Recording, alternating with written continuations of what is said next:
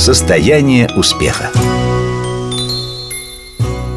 Друзья, здравствуйте. Меня зовут Владислава Кочелаева. Я парфюмер и веду мой маленький уютный подкаст. Беру интервью у успешнейших людей. Не медийные лица, но при этом люди, которые построили свои системы, государства, свой бизнес, гармоничную жизнь. Люди интереснейшие, интереснючие, как я называю.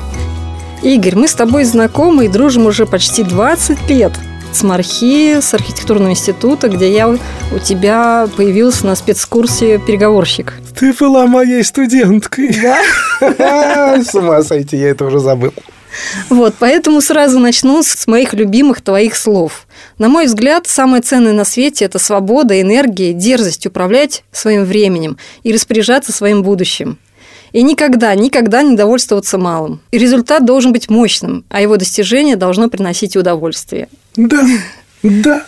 Так, итак, Игорь Станиславович Попович. Персональный корпоративный тренер, психолог, коуч и консультант. Специалист по высокоэффективной коммуникации, управлению конфликтами и переговорами. Модератор высокоуровневых совещаний. Профайлер, верификатор, эксперт в области детекции лжи. Практический исследователь психодуховных практик Востока и Латинской Америки. Президент отделения прикладные методики влияния и управления личностью. Это давно и в прошлом? Да, группами, массами в политике, бизнесе и экстремальных ситуациях. Давно и в прошлом, но навыки да. мы же знаем. Также преподавал в DBA, это доктор бизнес администрейшн Высшей школы корпоративного управления Российской Академии Народного Хозяйства и государственной службы при президенте РФ. И это еще как я помню, до того, как э, всяческие MBA вообще появились в России. Нет-нет, я вот совсем недавно ушел оттуда и совсем недавно там закончил. Это было мое последнее место преподавания. А перед этим был Госуниверситет управления. Я думаю, что ты вот это вот как раз вспомнила. Да, да, да. Был ГИТИС, ГИТИС, театральный институт, и вот Мархи, и еще много чего веселого и интересного. Да, а теперь остались только тренинги, и больше нигде из государственных и частных учебных заведений, кроме собственных, я не преподаю. А как же еще автор и организатор ряда известных рекламных пиар-политических кампаний? Да, это было еще веселее, чем преподавать, когда памятник рабочей колхозницы Моделев в костюме 586 размера цветов российского флага, а потом напялили похожую же штуку на московский планетарий по поводу, как это называется, ХВ, да? И, кстати, ты получил благодарность от патриарха Алексея да, за это да. действие, да. Не я, а как бы вот вся наша акция и все организаторы. Вся команда, да? Угу, вся угу. команда. Именно от тебя, как я вспомнила, я узнала, что такое яхтинг. Впервые в России даже еще э, этого слова не было. Ты рассказывал, как ты на яхте что делал? Для меня яхтинг – это тоже источник обучения, так же, как и все остальное.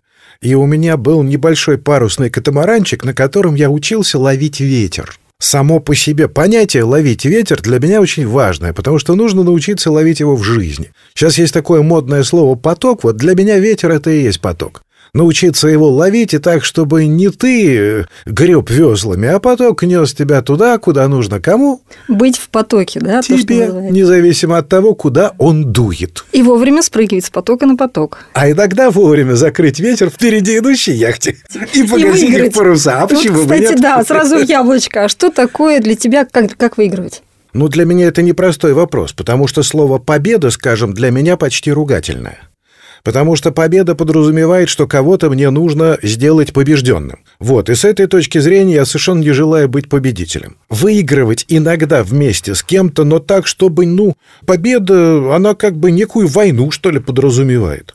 Я вот от профессиональных людей слышал такую фразу, что раненых врагов на войне за спиной оставлять нельзя. А мне не нравится такая игра. Поэтому я предпочитаю выигрывать и играть несколько в иные игры без побед, а скорее с выигрышами и по большей части с выигрышами командными. То есть выигрыш-выигрыш. А выигрыш-выигрыш. Вместе с тем, с другой стороны, я прекрасно понимаю, что любая игра за ограниченные условные ресурсы она подразумевает наличие проигравших. Потому что в любом случае, что-то получая, ты у кого-то, по крайней мере, потенциально это забираешь. Это тоже очевидно. Но и это абсолютно нормально. Расслоение людей нормально, естественно. По самым разным критериям и по самым разным меркам. А вот покер. Помнишь, ты рассказывал игрок, чемпион мира в покер? Что такое для тебя вот покер? Играть как э, с покерным лицом, либо играть как чемпион мира? Э, насколько я понимаю, сейчас покер стал совсем другим. Он ушел в интернет, и теперь умение читать человека большой роли не играет, если вообще хоть какую-то роль Очень в интернете. даже играет в переговорах. В переговорах, да, не, в покере нет. Я имею в виду в покере. Это перестало играть роль, потому что покер ушел в интернет. А в жизни, конечно, это играет огромнейшую роль навык читать людей. Большинство людей можно считать с первого взгляда. А дальше можно и не интересоваться, потому как, ну, сори, ну, просто неинтересно будет. Или скучно. Есть масса других людей, с которыми играть очень интересно. И вот с этими людьми нужен очень острый взгляд. Потому что отслеживать игры этих людей и держать свою игру на уровне их достойных игр дорогого стоит. Это удовольствие, это кайф. Это игра, а что может быть И круче этого игра слова? ради самой игры. ради Игра ради красоты процесса, удовольствия, да. ради красоты процесса, ради свободы, который дает этот процесс. В конце концов, даже ради денег, почему бы нет? Это тоже вполне себе интересная игрушка, которая вполне может быть полезна. Другое дело, что это игрушка номер 50. Ну, у кого какие ценности Наверное, активированы да. на данный момент. да? Наверное, да. А что значит быть успешным? Как ты это видишь? Для меня быть успешным это значит быть свободным, счастливым, но счастливым не в таком, не, не в традиционном, наверное, понимании, потому что поросячий виск от счастья это не совсем то счастье, о котором я говорю.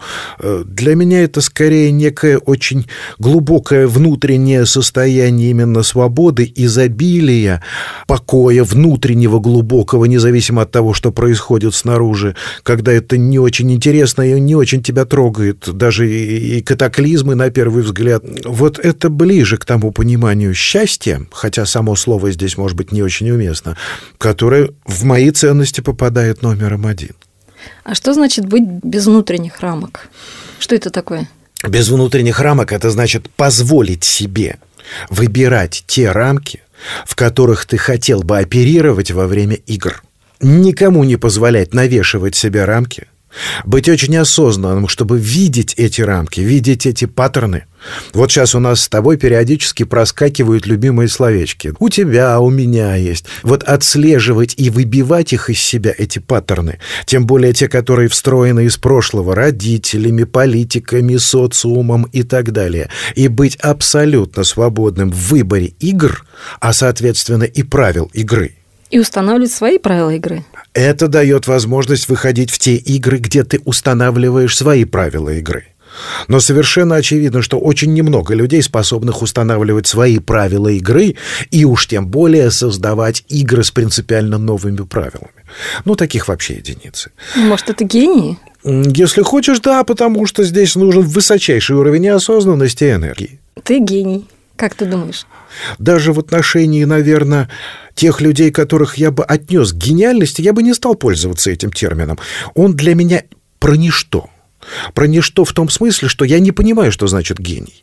Но я понимаю, что такое высокий уровень энергии и очень высокий уровень осознанности.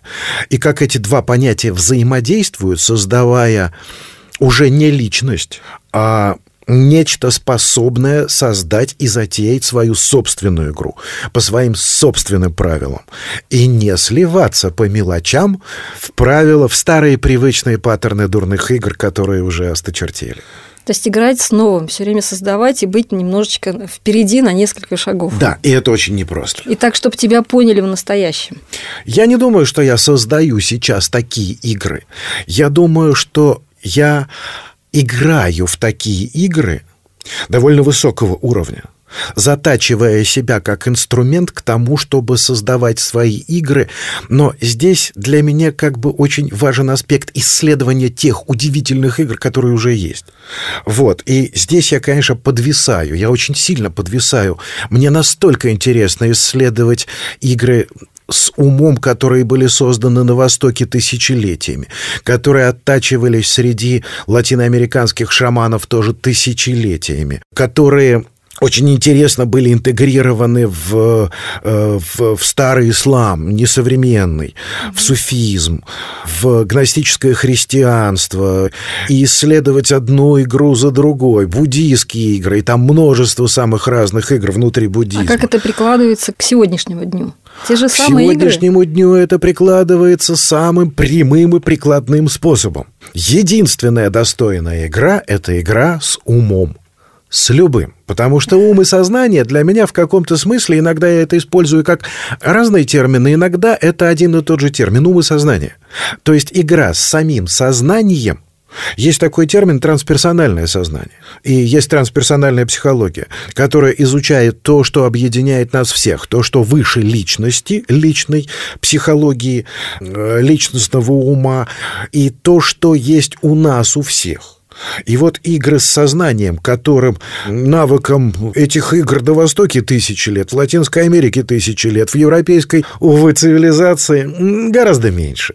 Мы так много оттуда взяли, что исследовать, исследовать и исследовать. И мне очень нравится исследовать. Но это забирает столько времени, что на создание своей игры остается гораздо меньше, во-первых, времени, а во-вторых, создание своей игры требует намного больше энергии и намного больше осознанности, чем исследование чужих игр. Так что я не готов сказать, что на сегодня я готов к созданию собственной игры. Я к этому подхожу, да.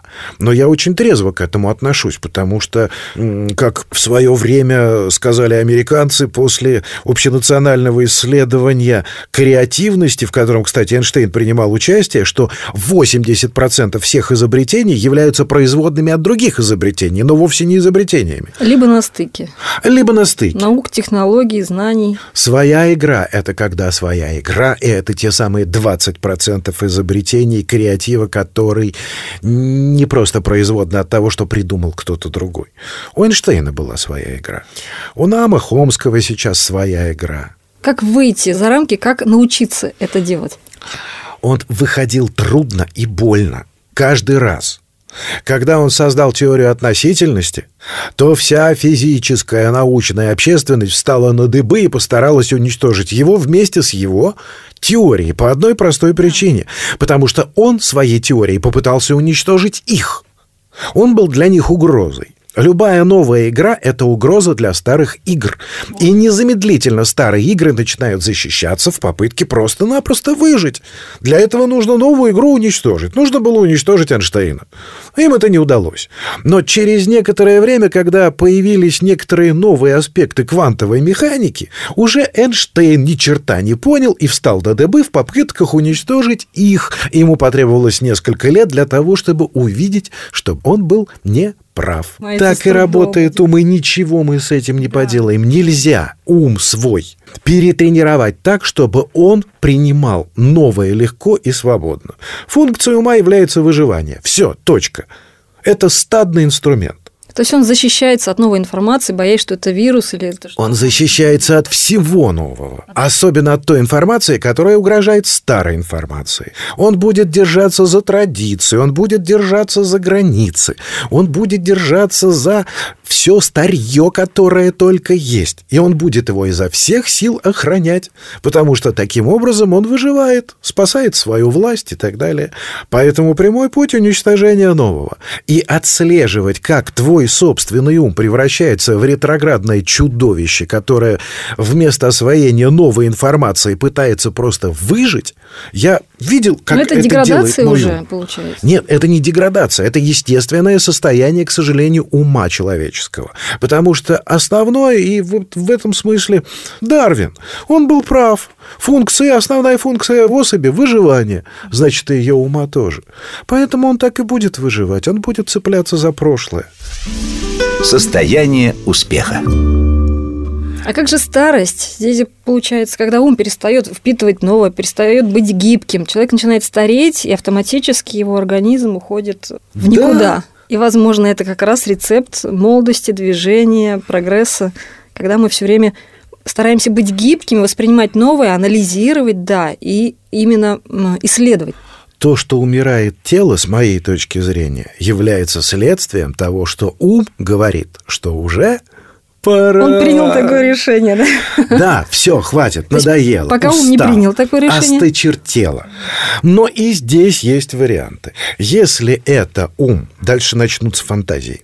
Или не фантазии, смотря с какой точки зрения смотреть. Если это хорошо тренированный, очень глубоко осознанный ум человека, который профессионально занимается исследованием собственного ума, используя тысячелетние практики или достижения современных каких-то прикладных, может быть, аспектов психологии, Дальше начинаются игры, когда ты можешь менять игру не только используя физическую смерть тела, но и какие-то другие. Какие? Ну, смотри, здесь же все понятно.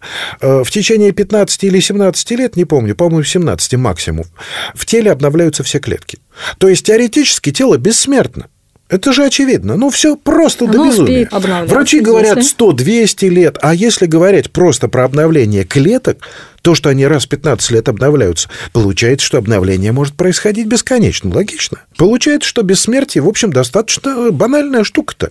Ведь все, что нужно делать, перепрограммировать взаимодействие ума и тела, а учитывая, что так или иначе тело и с этим практически в современной медицине согласны уже все.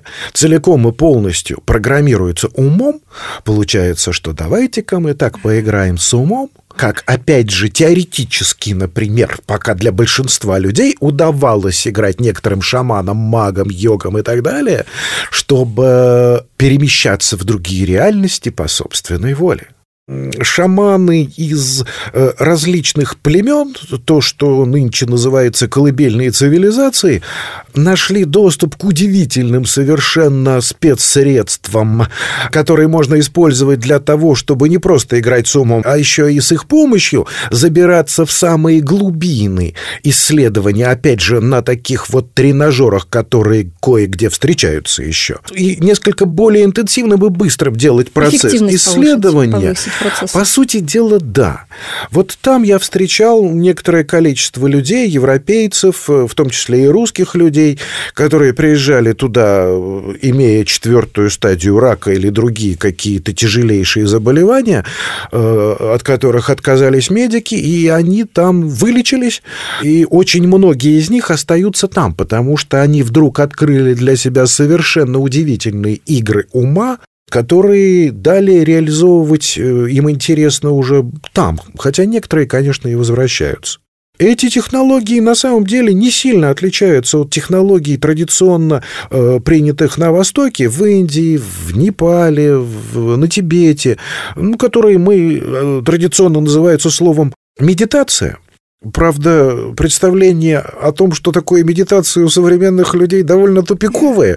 Э, сидеть, э, сложив два пальца в кружочек, а два подняв рогообразно в неподвижной позе. Не-не-не-не-не. Вот, я сидел и в дзенских монастырях, и в тибетских, и, э, и пришел к тому, что медитация – это просто высокий уровень осознанности. И если ты научаешься делать это, не сидя, физиономией в стену, как в дзенском монастыре, а вполне себе нормально взаимодействуя с реальностью, то медитация становится постоянной практикой просто высокой осознанности и высокой энергии, когда ты функционируешь и действуешь... И играешь свои игры, в совершенно бизнес, семья да, и так далее. Абсолютно и большое количество людей, которые вполне себе эффективны и в бизнесе, и в семье, и на войне, и в рукопашных, э, например, э, техниках, и в самых разных других сферах это люди обычно с очень высоким уровнем осознанности, возможно, локальный с высоким уровнем энергии, Бывают люди, которые за счет высокого уровня энергии при среднем уровне осознанности разрушают все вокруг, как слоны в посудной лавке, но при этом они с социальной точки зрения могут быть вполне эффективны, но очень опасны для окружающих. Опасны и негармоничны. И для так. себя тоже. Сам Вариант себя, второй. Да. У человека очень высокий уровень осознанности, то есть мозги у него мощнейшие, а вот энергия на нуле. И чего? Есть, правда, и третий вариант. Высокий уровень осознанности, высокая энергия, но при этом ничего человеческого, гуманного и, как бы это даже вот так вот сказать, сопереживательного в человеке нет. И мы получаем диктатора. Да, то есть здесь вопрос внутренней экологичности при отсутствии рамок внутренней свободы. Для меня это очень важно те же инструменты, которые ты даешь, скажем, в переговорщике и так далее, как человек это будет использовать, да, то есть вот уровень ответственности за использование навыков и умений. Знаешь, давай я скажу, что для меня сейчас уровень ответственности. Есть масса определений социальных, прочих, которые мне осточертели, я сюда выкинул давным-давно. То есть очень часто этим словом пытаются манипулировать. Манипулировать родители, политические всякие, э, как бы их поделикатнее назвать, люди, в общем когда они обвиняют других в том, что они безответственны, непатриотичны, бессовестны и так далее, на самом деле всего лишь просто манипулируя людьми, чтобы заставить их делать то, что они считают нужным. Поэтому манипуляция вот этими вроде бы красивыми номинализациями, оно в порядке вещей. Для меня это нечто иное. Сначала я уничтожил для себя э, возможность манипулировать мной с помощью слов. Это для меня очень важный аспект. Слова – это удивительный способ манипулировать людьми. Люди даже не отдают себе отчет, как слова ими манипулируют. Я не хочу, чтобы мной манипулировали слова, я сам хочу ими играть. Это совершенно другие игры. И здесь нужно, опять же, много ответственности, чтобы увидеть, как тобой манипулируют слова, и осознать это. В том числе самые красивые. И своя игра это когда ты, по сути дела, создаешь свои значения для старых слов и играешь по-новому. Вот это новая игра. Да, и вот эта игра, которой, пожалуй, я играю. Для меня ответственность – это вот что. Старец Паисий как-то сказал потрясающую вещь. Он говорит, до какого-то предела человек должен действовать как человек, а потом полностью положиться на Бога. И вот этот вот момент, когда ты, по сути дела, говоришь, «Господи, на все твоя воля», и если это не обязательно для людей верующих или христиан, вполне можно сказать, здесь сознание или поток. На все твоя воля, я целиком и полностью отдаюсь и вверяюсь тебе – и в этот момент нужно иметь достаточно смелости и решительности, чтобы добавить «делай со мной все, что хочешь, с моим телом, с моим умом. Я полностью предаюсь тебе». Это очень непросто, не просто сказать это, Очень да? страшно, да. А полностью отдаться этому потоку. И в этот момент ты целиком и полностью снимаешь с себя всю ответственность за все происходящее. Понимаешь, да, про что я говорю? Да. Я снимаю да. себя и полностью передаю эту ответственность потоку. Это страшно. Когда-то мне пришлось через это пройти. Есть такая рекомендация, если ты на лошади оказался на льду, на речке, и лед затрещал, нужно лошади отдать поводья, и она сама выйдет. Она лучше чувствует, где надо идти по льду. Человек не чувствует, лошадь чувствует, она природа, она ближе. И я однажды оказался в этой ситуации, я помню, как безумно страшно было отпустить поводья.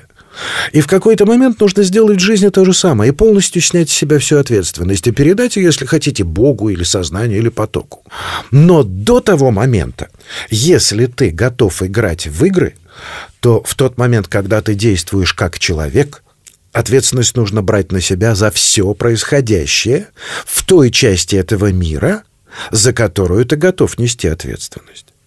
Готов ты нести ответственность за свою семью? Это значит, все, что происходит в твоей семье, находится под твоей ответственностью и в каком-то смысле под твоим условным контролем.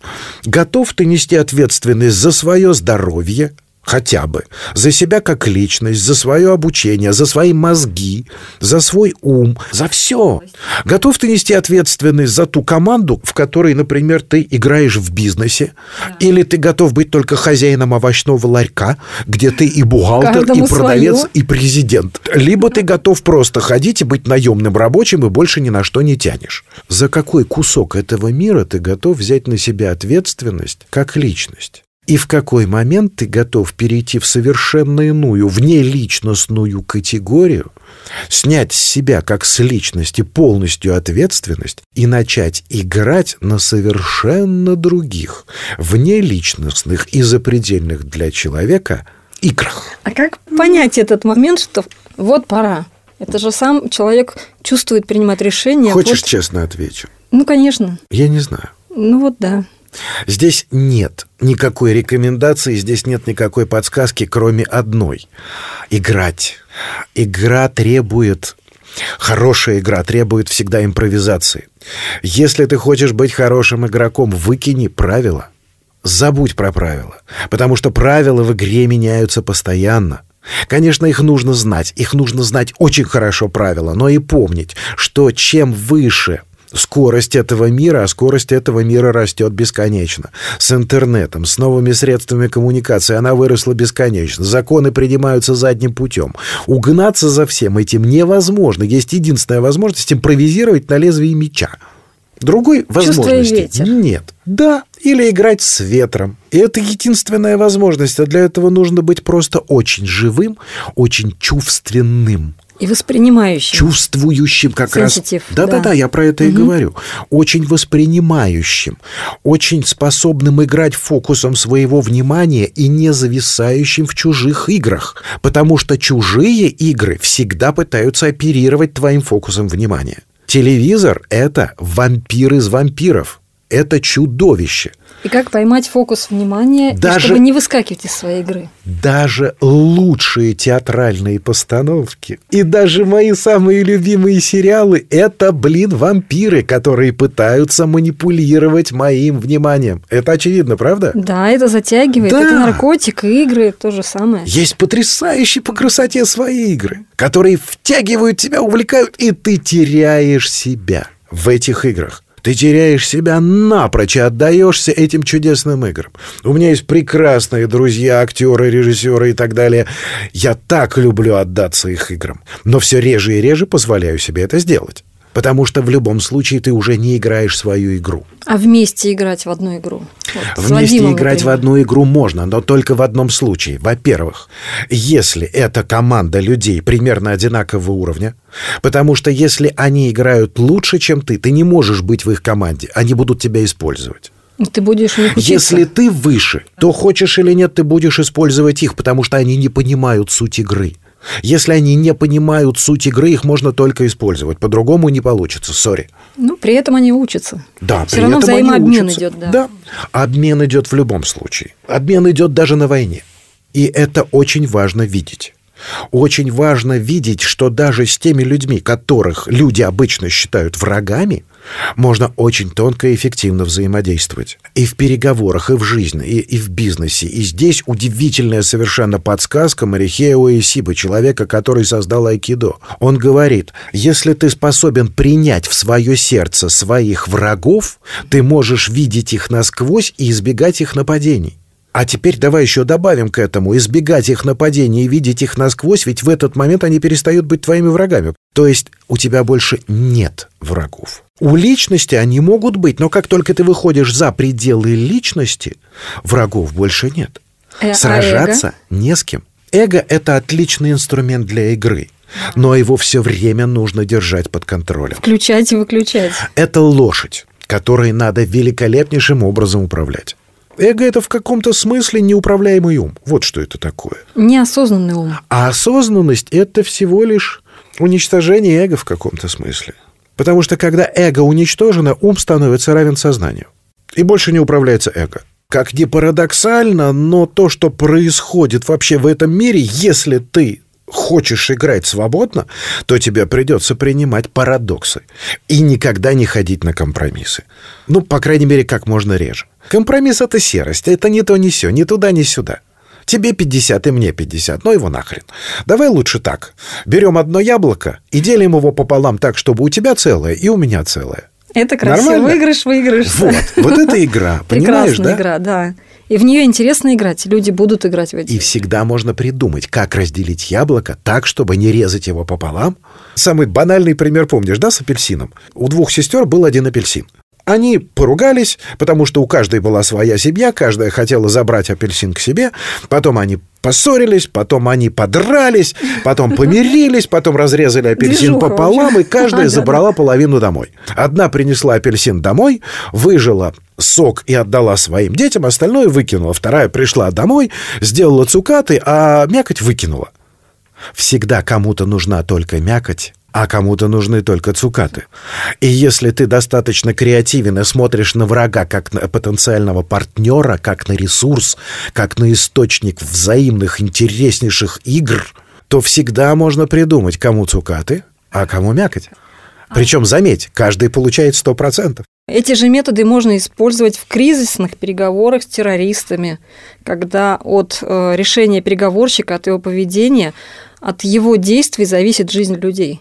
Ну да, и там достаточно профессиональные ребята, которые умеют этим заниматься, и я не эксперт по части таких переговоров. Давай это все немножко оставим в сторонке. Экстремальные переговоры в бизнесе или... Ну да, был я одно время разводилой в далекие лохматые годы. Это тоже были интересные игрушки. И всегда там игра строится на том, чтобы сначала разорвать петлю дурной обратной связи, когда ты, ты мне враг, и я тебе враг, и начинается взаимная такая вот э, драчка, нужно разорвать паттерны, сделать что-то неожиданное, странное, яркое. Как-то я не так давно, еще лет 10 назад, был посредником на переговорах, и во время такой драки я просто встал, подошел к окну и стал смотреть в окно.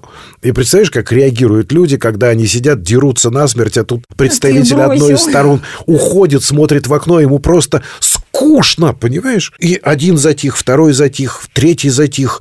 И я понимаю, что они все повернулись ко мне, потому что, ну, мне явно скучно с ними, блин, а они не понимают, как это. И когда они все затихли, я им дал немножко посидеть в тишине, стоя спиной к ним. Потом повернулся и говорю, ну что, хватит глупостями заниматься. Давайте делом займемся. А дальше уже можно было говорить, потому что они затихли. Они готовы были слушать. И вот такие разрывы шаблона, всякие дурацкие штучки при бомбасике, они всегда помогают выйти за рамки традиционного человеческого ума, который выживает, убивая друг друга, и по-другому, увы, часто не умеет. Не, умеет, да. не научен. Но у тебя этому можно научиться. Состояние успеха. Сколько же людей, Игорь, ты выпустил за все эти годы в свет? Скольким помог решить проблемы? Ты считал? Знаешь, много лет назад э, я учился удивительного совершенно такого человека Роберта Дилца, второе поколение НЛП, нейролингвистического программирования. И в какой-то момент мы разговаривали, я говорю, Роберт, вот как же я тебе завидую. У тебя десятки, может быть, даже сотни тысяч людей, а включая те, кто читает еще твои книги, ты влияешь на такое количество людей и можешь так благотворно влиять вообще на весь мир. Он говорит, а ты? Я говорю, ну, я делаю корпоративные тренинги, у меня какое-то количество людей приходит ко мне на открытые тренинги, тогда преподавал в госуниверситете управления. Я говорю, ну, это все равно сотни людей, даже тысячи не наберется.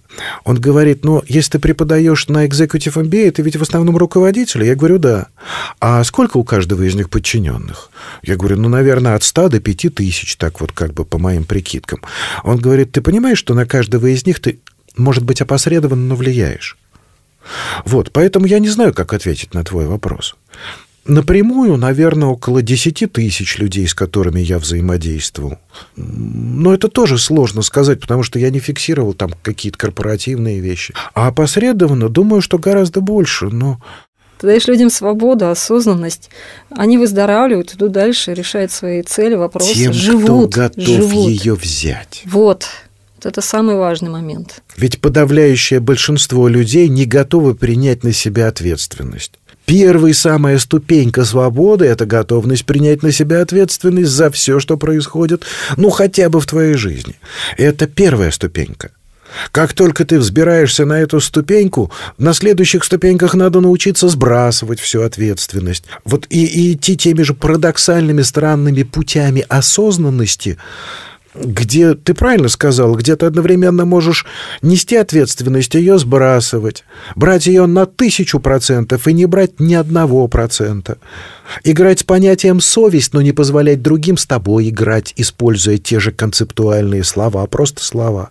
То есть это все время принятие внутренних решений за каждую свою мысль, за каждое свое действие. Все время. Чтобы на автопилоте, на автомате не действовать, не вестись, либо не повторять свои паттерны. Мне да? опять сложно ответить на твой вопрос, потому что здесь опять ответ будет парадоксальный. Если ты будешь осознавать каждое слово, вцепляться во все, что происходит, вспоминать, да еще не дай бог вспоминать определение словаря Брокгауза и Эфрона. Да, то есть все вопрос доз, да, наверное, как в парфюмерии, вопрос меры, доз и переключений, да, то есть все в балансе, все-таки баланс, наверное. В конечном итоге, конечно же, это чистая спонтанность. Но эта чистая спонтанность базируется на очень хорошей подготовке. Лучший какой э, экспромт? Хорошо подготовлен. Ну да. И поэтому, если нет хороших, ну, если не академических, то, ну, все ж таки... База все равно должна быть Какая-то база должна Знания, быть. навыки, это, да, это первое. Второе. Вот та свобода, которая дает возможность импровизировать на спонтанном уровне, играть и не бояться, потому что страх и спонтанность несовместимы. Это когда ты учишься танцевать, научился и можешь отпустить свое тело, оно танцует Да. само, и что-то возникает, то, что ты даже не предполагал, но оно внутри есть, оно в тебе есть. То есть доверять себе и уметь отпускать себя. И это еще масса всяких очень практичных наработок из того, что называется духовными практиками, что на самом деле сейчас очень неплохо интегрируется с современной прикладной психологией. Ну, например, отношение к людям, которые очень агрессивны и которых можно считать опасными, отношение к этим людям как просто к проявлениям энергии. И если ты не боишься их, если внутри тебя не появляется страх, если ты просто-напросто играешь с энергиями, понимаешь, да? И исследуешь эту игру, играешь, Исследуешь исследуешь. эти энергии, не видишь в них угрозы, а если и видишь угрозу, то эта угроза как бы нивелируется за счет того, что в какой-то момент ты сам перестаешь быть личностью, для которой возникает угроза, понимаешь, то ты просто можешь играть в результате с любыми энергиями, которые в каком-то смысле становятся обезличенными. Но здесь ты выходишь за, опять же, все рамки, в соответствии с которыми это должны быть враги, это должны быть злодеи. Здесь больше нет добра и зла. Здесь есть просто переплетение, сплетение энергии в таком оргастическом, сексуальном любим, безумстве, которое есть, собственно, этот мир. Энергия жизни, этот мир. Да, просто энергии. Могут ли они грохнуть твое человеческое тело? Могут. Всегда играть с огнем, с энергией, да. свести с ума твой ум? Нет, потому что он уже безумен. Здесь это нужно сделать самому, как в фильме Чтоб это про, не сделали про с тобой, итальянцев да? в России. Помнишь? Да. Я тебе ногу сломаю, не надо, я сам. Хотела еще сказать про уровень взаимопонимания людей, которые прошли ЖЗЛ, которые прошли твои тренинги. Люди дружат, взаимообмениваются с тобой и после. То есть ты для них учитель навсегда, но еще самое главное друг с большой буквы. Да? Ты создаешь реальность, показываешь людям, как можно жить, да, эффективность, в осознанность, получая удовольствие, быть молодыми, здоровыми все время. Это же все единовременно получается, все одновременно, все очень комплексно. Я бы сказал, что я не показываю. Я все-таки, и для меня это важно, позиционирую себя не как учитель, как тренер. Может быть, как тренер немножко э, режиссерствующий и актерствующий. Ну да, в прошлом я и кинорежиссер, и Ну, главное, много что чего оно веселого. работает. Как ты это Но делаешь? оно не может работать, если там не будет актерства и режиссерства. Потому что если ты не привносишь ее хоть немножко в свою жизнь, тебе будет ужасно скучно. Ты не сможешь играть. И переключаться. Из Да. состояния в состояние. То есть вот то самое, что, что вот мой а, чемпионский арома альфа-код, который выигрывает везде, он как раз родился по твою медитацию Fire in the Sky, когда я полетела, я поймала это состояние, быстро пришла в лабораторию и его сделала. Да? Потом мы пробовали его на участниках ЖЗЛ для того, чтобы закрепить состояние, когда человек впервые чувствует вот полную свободу, энергию, вот это состояние он поймал, и очень здорово закреплять. Да? То есть это тоже с помощью различных инструментов можно делать. Да? Надо исследовать вот мне еще твои инструменты, потому что мне явно своих не хватает. Инструментов не хватает никогда, потому Никогда. что как только Они ты... есть у меня. Вот. Просто я их даю в очень осознанные руки, ты понимаешь, да, потому что когда это работает, ты можешь это использовать по различным направлениям. Поэтому тебе я готова, тебе я доверяю полностью. Ты помог мне, моей семье, моим друзьям. Я вижу годами, десятилетиями уже, можно сказать, да, как ты экологично, но в то же время эффективно даешь людям вот эти инструменты. Вот ты говоришь, люди общаются? Да, общаются. И мы друзья со всеми практически. Все, кто вот эти... Ну, несколько тысяч уже, конечно. Но здесь для меня есть еще особый кайф, когда эти люди больше не приходят к нам на тренинги. Перестают тренироваться и идут дальше. Да. Так? Но немножко по-другому. Вот, скажем, тренинг, который называется ЖЗЛ-1 «Управление будущим». Перед ним я, мои цели, желания, ценности, как получать то, что ты хочешь. Вот, это тренинги, которые вот для меня, они несколько похожи на такую важную терапию на начальных уровнях.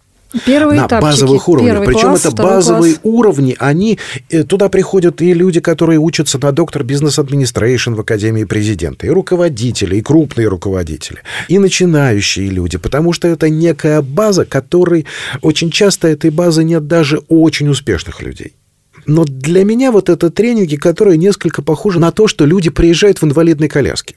Первый а класс, уходят э, на костылях. И приходят на тренинг ЖЗЛ-2 уже на костылях. Танцевать они еще не умеют. Вот, но уже на костылях.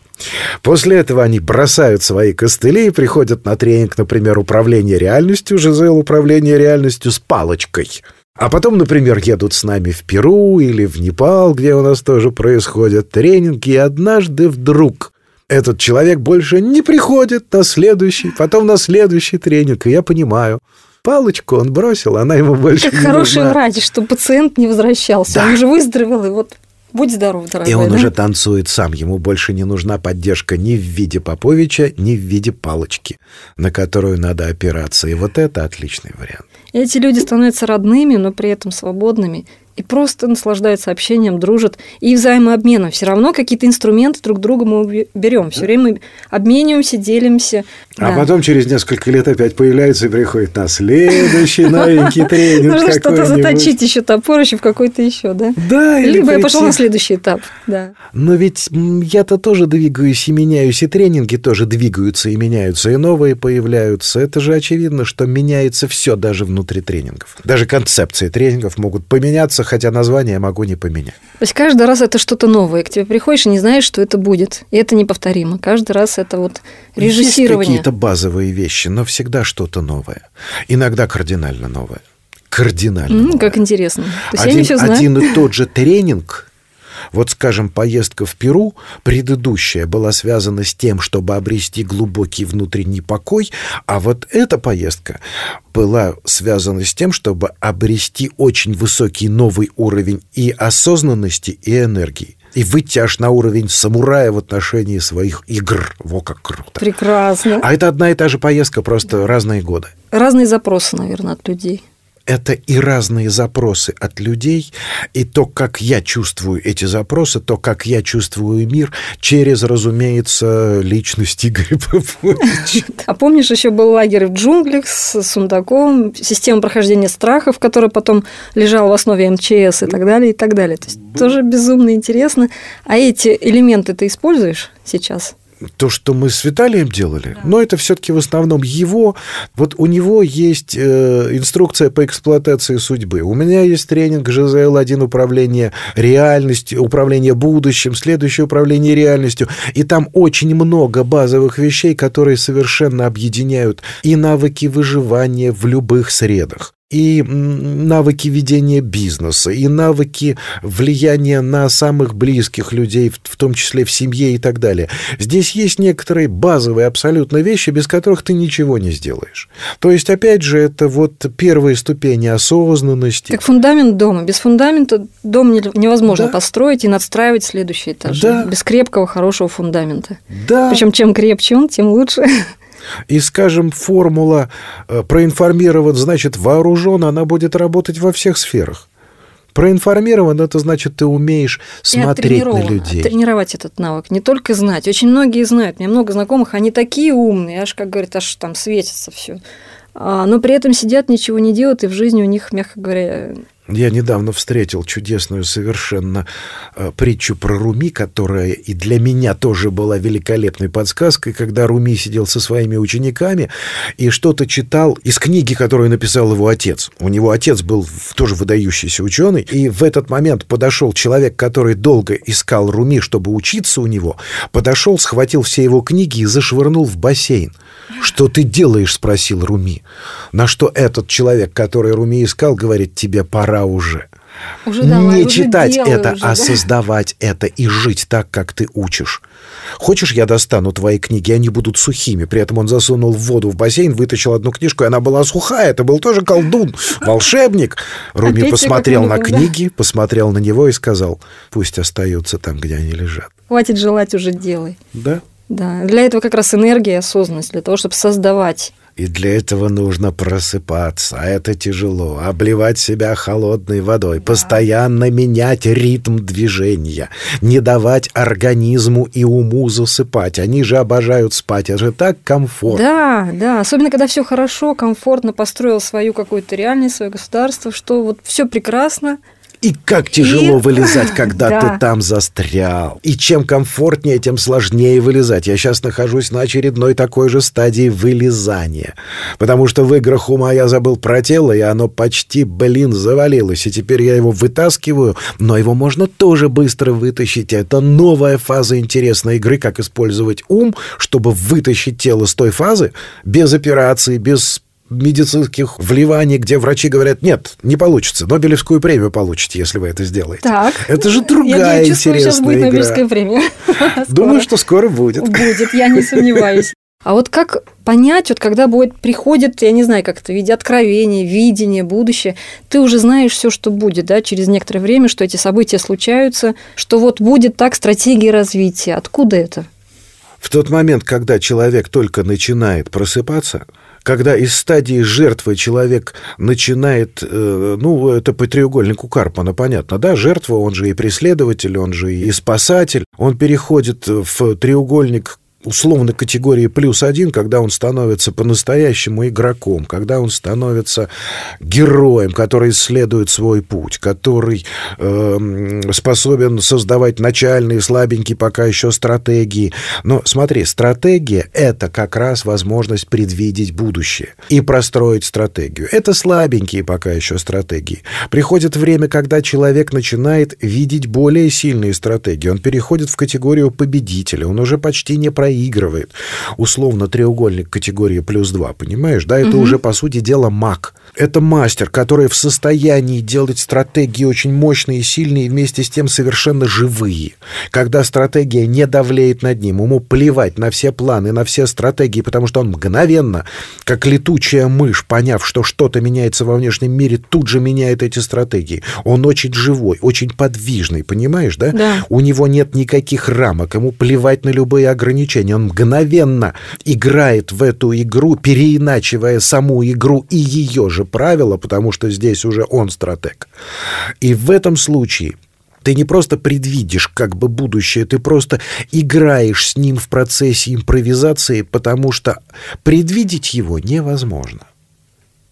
Можно спрогнозировать с определенной долей вероятности, но если твой прогноз не будет подвержен изменениям, очень живым изменениям в процессе самой жизни под воздействием внешней среды и твоего тонкого чутья этих изменений, то в любом случае это мертвый план, и твое дело тоже будет мертвым, оно погибнет. Здесь Ну, важно жёсткий. быть живым. Живым, живым чувствующим. Состояние успеха. Игорь, а как ты считаешь, как психологическое состояние человека влияет на его жизнь? То есть из какого состояния человек принимает решение, так он и живет. От состояния ума человека я бы формулировал это так. Это уровень энергии и уровень осознанности в их сочетании. Э, Вот, целиком и полностью зависит, как он живет. Это очевидно. То есть из своих состояний человек создает то, как он живет. Целиком и полностью. То есть, владея Абсолютно. своими состояниями, человек владеет реальностью. Если он не владеет этими состояниями, если осознанность крайне низкая, то он находится внутри этого потока, опять же, потому что, ну, никто из нас не может выйти из этого потока. Люди мечтательно говорят, ох, я вот поймаю поток. Да ты всегда в потоке, и ничего ты с этим не поделаешь. Это поток сознания, который движется.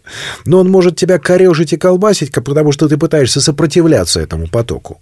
И он может тебя великолепнейшим образом двигать, если ты взаимодействуешь с этим потоком, ну, как мы говорили, да, паруса. Правильно поставленные паруса внутри потока. А это и есть та самая осознанность. Как принимать решения? Да, опять же, для этого нужна энергия, и для этого нужна осознанность. Очень высокая осознанность, потому что очень сложно увидеть, как ты застреваешь. Есть одна фраза, которая для меня является потрясающей подсказкой. Где бы ты ни находился, ты уже застрял. Даже если дальше, ты в да? движении, ты все равно застрял, понимаешь? Как только ты фиксируешь, где ты находишься, это мгновенно происходит остановка. Поток не останавливается. Как только ты скажешь «я нахожусь вот здесь», ты в этот момент пытаешься убить поток и сделать его мертвым и измерить его с помощью мертвой науки, с помощью мертвой системы координат. Понимаешь меня, да? Да. Нельзя остановить движение сознания, нельзя остановить переживание, которое внутри тебя, нельзя остановить этот поток. И сама попытка осмыслить его, это похоже на то, как э, наука пытается изучить бабочку, сначала убив ее, рас, распяв гербарий, понимаешь? И как она летает, да? Да. Ты можешь изучить ее лапы, крылья, но ты не можешь понять бабочку, ты не можешь понять жизнь, поток переживания, потому что оно живое, здесь нельзя останавливаться любая попытка остановиться мгновенно делает тебя застрявшим. Вот это понять не так просто. Более того, увидеть, где ты застрял, это еще сложнее. Потому что ум все время хочет застрять. Как только ты вышел из зоны комфорта и начал движение в новую сторону, очень быстро это движение перейдет в зону комфорта очень быстро, и нужно мгновенно что-то внутри поменять, внутри, понимаешь, или чуть-чуть направление, или скорость, или интенсивность. Если ты постоянно, осознанно что-то меняешь в этом, понимаешь, да, то это твоя игра.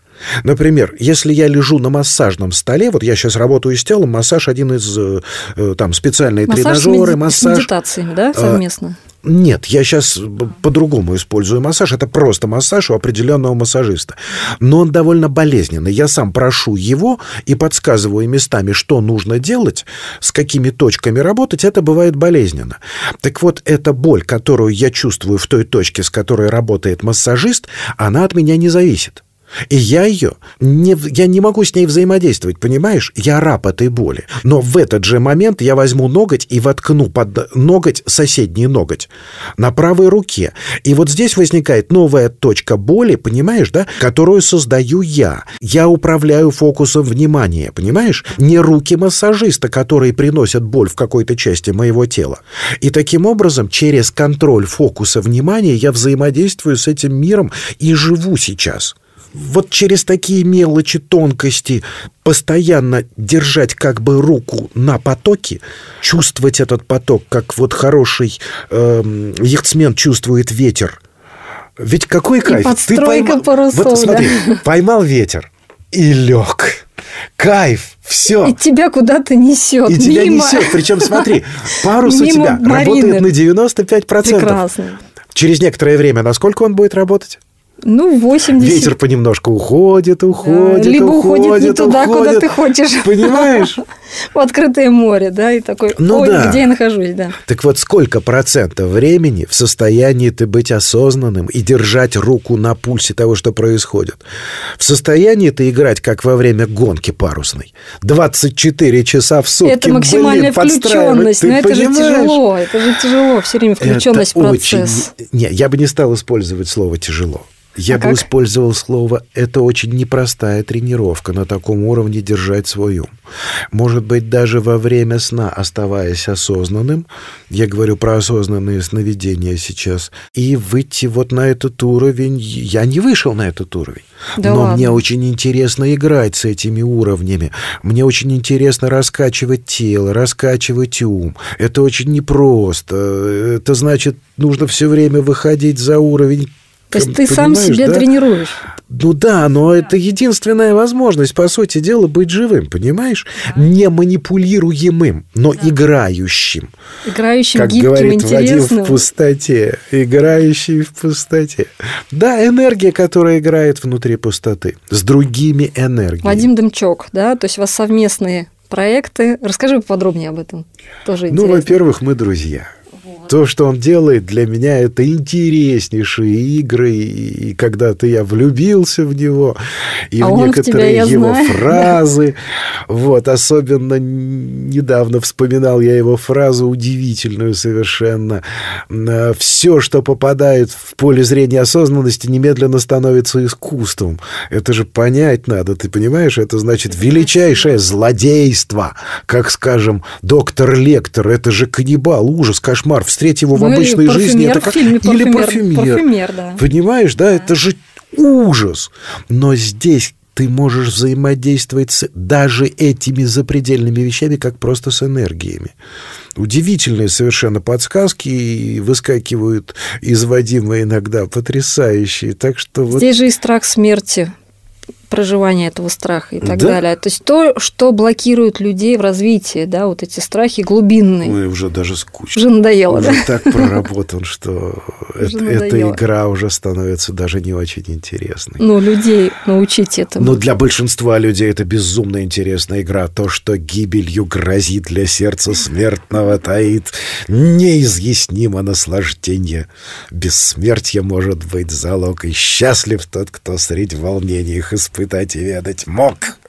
Это же красивые, сильные игры, а любовь, а страсть. да, это тоже да, там. Да, да. А как без этого? Это же энергия, это же игра. Просто энергии. Вот как без любви? И вот Вадим для меня удивительная, чудесная, красивейшая энергия, с которой очень интересно сделать следующий тренинг. Вот мы с ним договорились принципиально. Будем делать. Бронислав. Еще очень интересная для меня энергия, с которой я не так давно возобновил знакомство через 15 лет отсутствия, когда я читал тренинг, он там же появился читать тренинг, и я подошел к нему и говорю, Бронислав, 15 лет мы с тобой не виделись. 15 лет назад я тебя совсем не понимал. Виногродский Бронислав. На что он говорит, вау, 15 лет назад ты меня не понимал, а сейчас понимаешь? Я говорю, а сейчас я и себя не понимаю. Не понимаю. И тут мы стали опять, друзьями. Смотри, а вот эти навыки, которые ты рассказал, они же используются в переговорах. Сейчас мы в практическую немножечко Мгм. область. Используется внутренняя свобода, полное принятие, чувственность, сенситив, состояние губки, как ты учил, да, входишь в переговоры, полностью принимая мир твоего сначала соперника, потом партнера, да, потом прекрасного партнера. А запахи? В переговорах ты считываешь людей по запахам. Как ты используешь это? Ты знаешь, запахами я... Вот этот инструмент у меня совершенно как бы закрыт. Я не так давно бросил курить. Курение для меня было прекрасным инструментом, пока я не осознал, что курение превратилось в привычку. Прекрасным инструментом может быть все, но как только это все становится привычкой, ты немедленно становишься рабом. Ты застрял. И совершенно неосознанно ты застрял.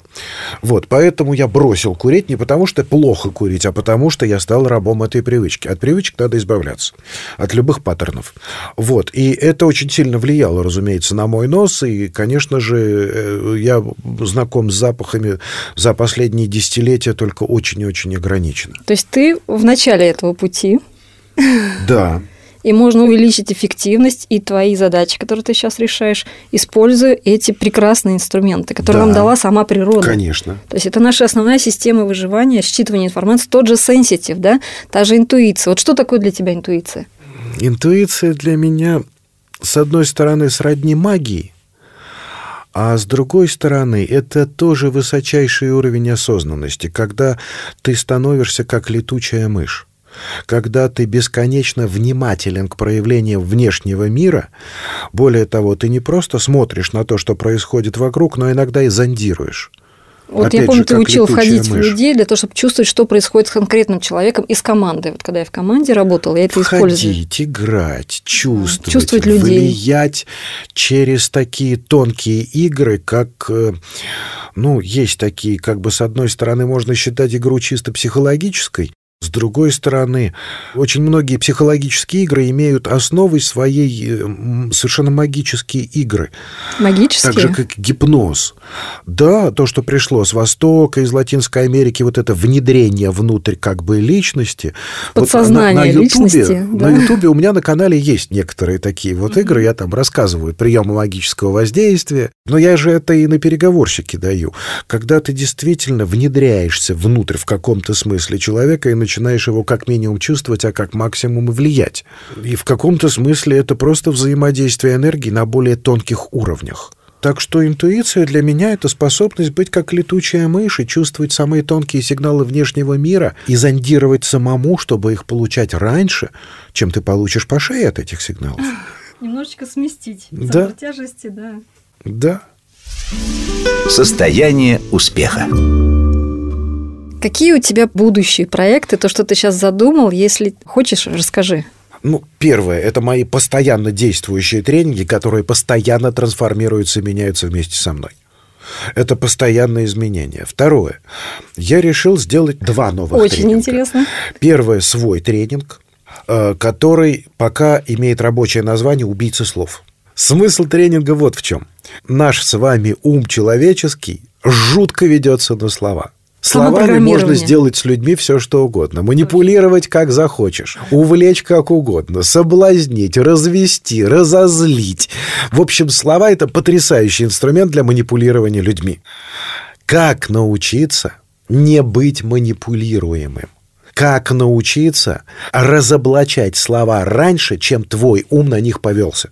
То самое, то, что я говорила, интуиция, сенситив, принимать информацию, быстро анализировать до того, как оно стало на тебя воздействовать. Да. Более того, по сути дела, разоблачить слова. Потому что с точки зрения человеческого ума за каждым словом стоит явление. Смысл. Э, смысл, да. Смысл. И за каждым mm-hmm. смыслом стоит некое явление. Так вот, явление – это то, что является. Это своего рода призраки, оно не имеет реальной природы никакой, так же, как и сами слова. И если вот эти вот две последовательные э, логические связки убрать, то можно увидеть, что за словами не стоит ничего. Пустота. Своего рода пустота. И в этот момент, осознав это и пройдя этот тренинг осознавания, ты, в общем, приближаешься к тому, к той зоне, где ты уже сам начинаешь играть словами, но слова больше не могут манипулировать тобой. А не становится ли при этом человек, скажем, то, что вот говорит, опасный для социума, потому что максимально свободный человек, видящий все эти игры и умеющий в них играть? Самый опасный для социума человек – это тот, который умеет манипулировать другими. А тот, который не умеет манипулировать, еще опаснее, потому что он манипулирует с помощью автомата Калашникова и по-другому не умеет. Слово посудной лавки, точно. Понимаешь? Вот, слово «манипуляция» вообще в психологии означает только одно. Это воздействие на другого человека с целью получения ответной реакции. Все. Поэтому манипуляция, а в медицине еще проще, это любое действие, которое совершается над человеческим телом. Погладить тоже манипуляция? А то. Потому что а манипуляция... улыбнуться манипуляции, Еще потому какая? что ты знаешь, как, как на это люди будут реагировать и ждешь этой реакции. Здесь все является в конечном итоге манипуляцией. Чем манипуляция более искусна, тем она менее болезненна для человека. Если это ему во благо, да, да. даже когда это неприятно. Люди боятся Опять не манипуляции, решает? они боятся манипуляции в ущерб себе. Ущерба в они ущерб боятся, себе, а да? не манипуляций. Вот, так что в этом проблемы никакой нет.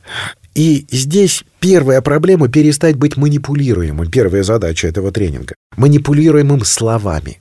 Потому что тобой манипулируют не другие люди. Тобой манипулирует твой собственный ум, деятельность которого инициируется другими умами, понимаешь? С ранее заложенными смыслами этих слов.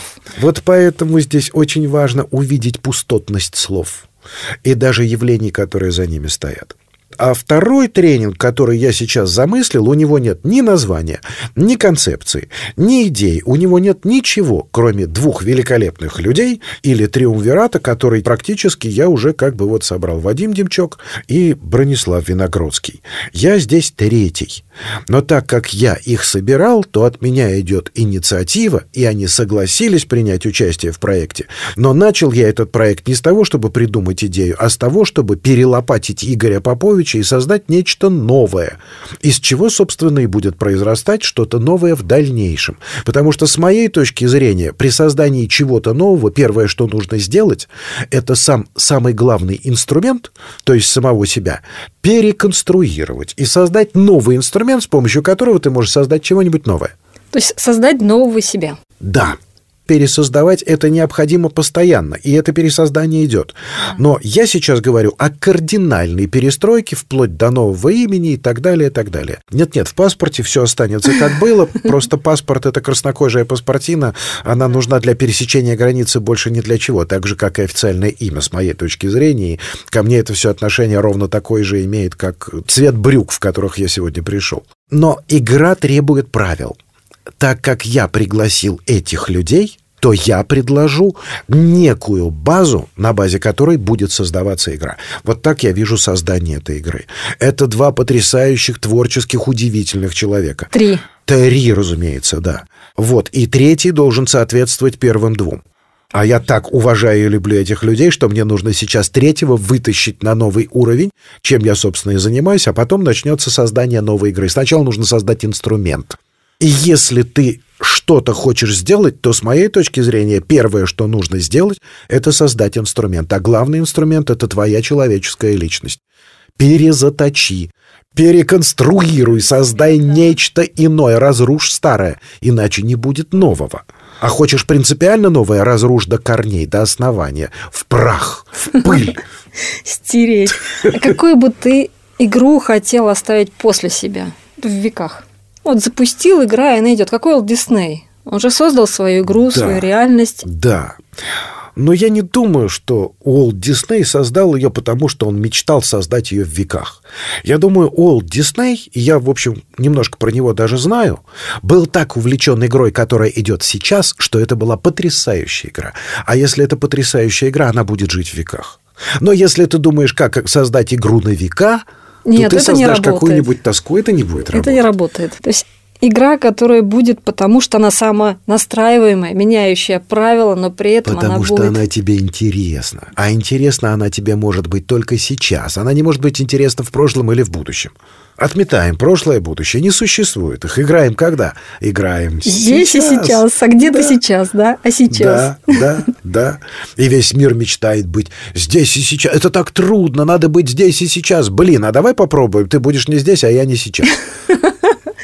Может, в Перу? Вот единственное, что невозможно, так это быть, быть не здесь, Не и не здесь и сейчас. сейчас, да. Мы всегда здесь и Опять сейчас. играть слов, да, смыслы Да, слов. да, да. И те смыслы, которые ум а, этим словам приспосабливает. Да, и в этом есть другой смысл. Нужно действительно научиться быть здесь и сейчас, потому что только в этом случае для тебя интересна игра и жизнь. Если ты в прошлом или в будущем, это тоска.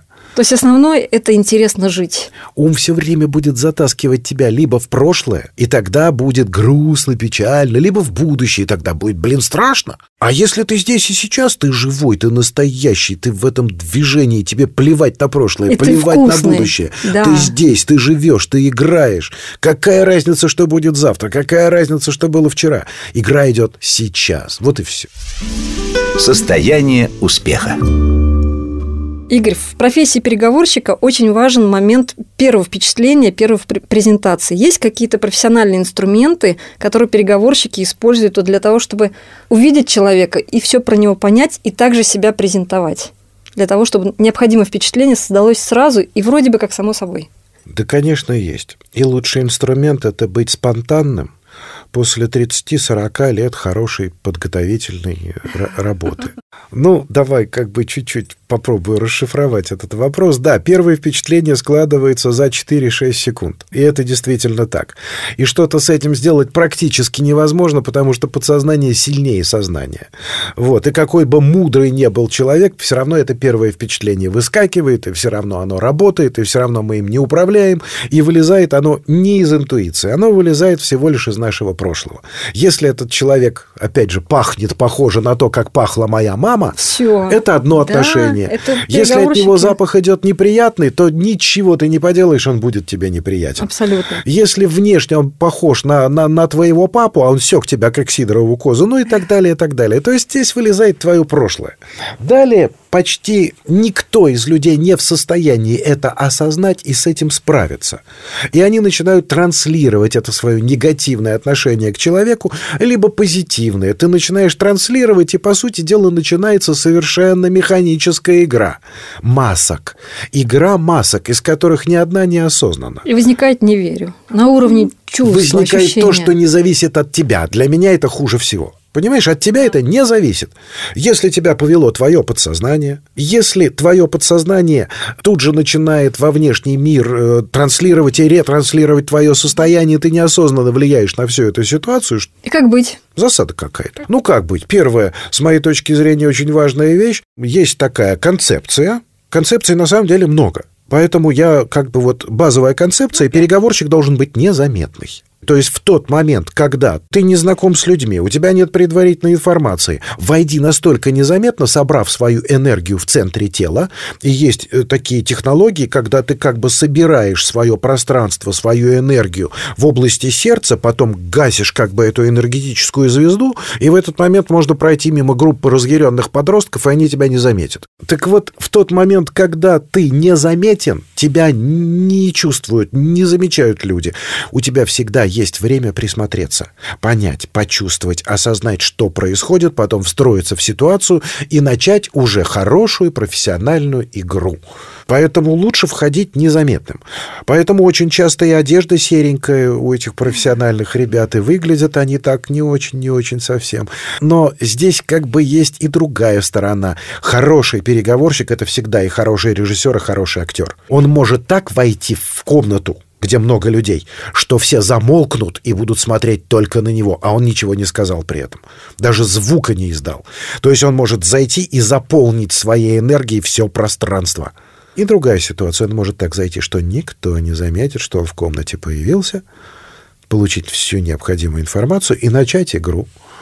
Ту, которая необходима здесь. Может быть очень грубую, может быть очень тонкую, может быть запредельно запредельную игру, потому что здесь у него рамок больше нет. Он переговорщик, он профессионал, он игрок. Он выполняет ту задачу, которую ставит перед собой сам. Это же технологии из уровня спецназа, вот то, что как раз тоже ты преподавал. А, а как создать команду своих единомышленников, команду лидеров, команду спецназ? Это тема, которой я занимаюсь много лет. Тренирую такие команды, тренирую их в бизнесе и не только в бизнесе. И много чего про это знаю, как этим же занимаются люди самого разного уровня, в самых крупных компаниях. Я исследую, и я могу сказать, что в 50% случаев это получается. Не да. только у меня. Совсем недавно у меня это не получилось. Перед этим у меня получилось это потрясающе, но команда была так эффективна, что она не смогла выстоять в новых условиях.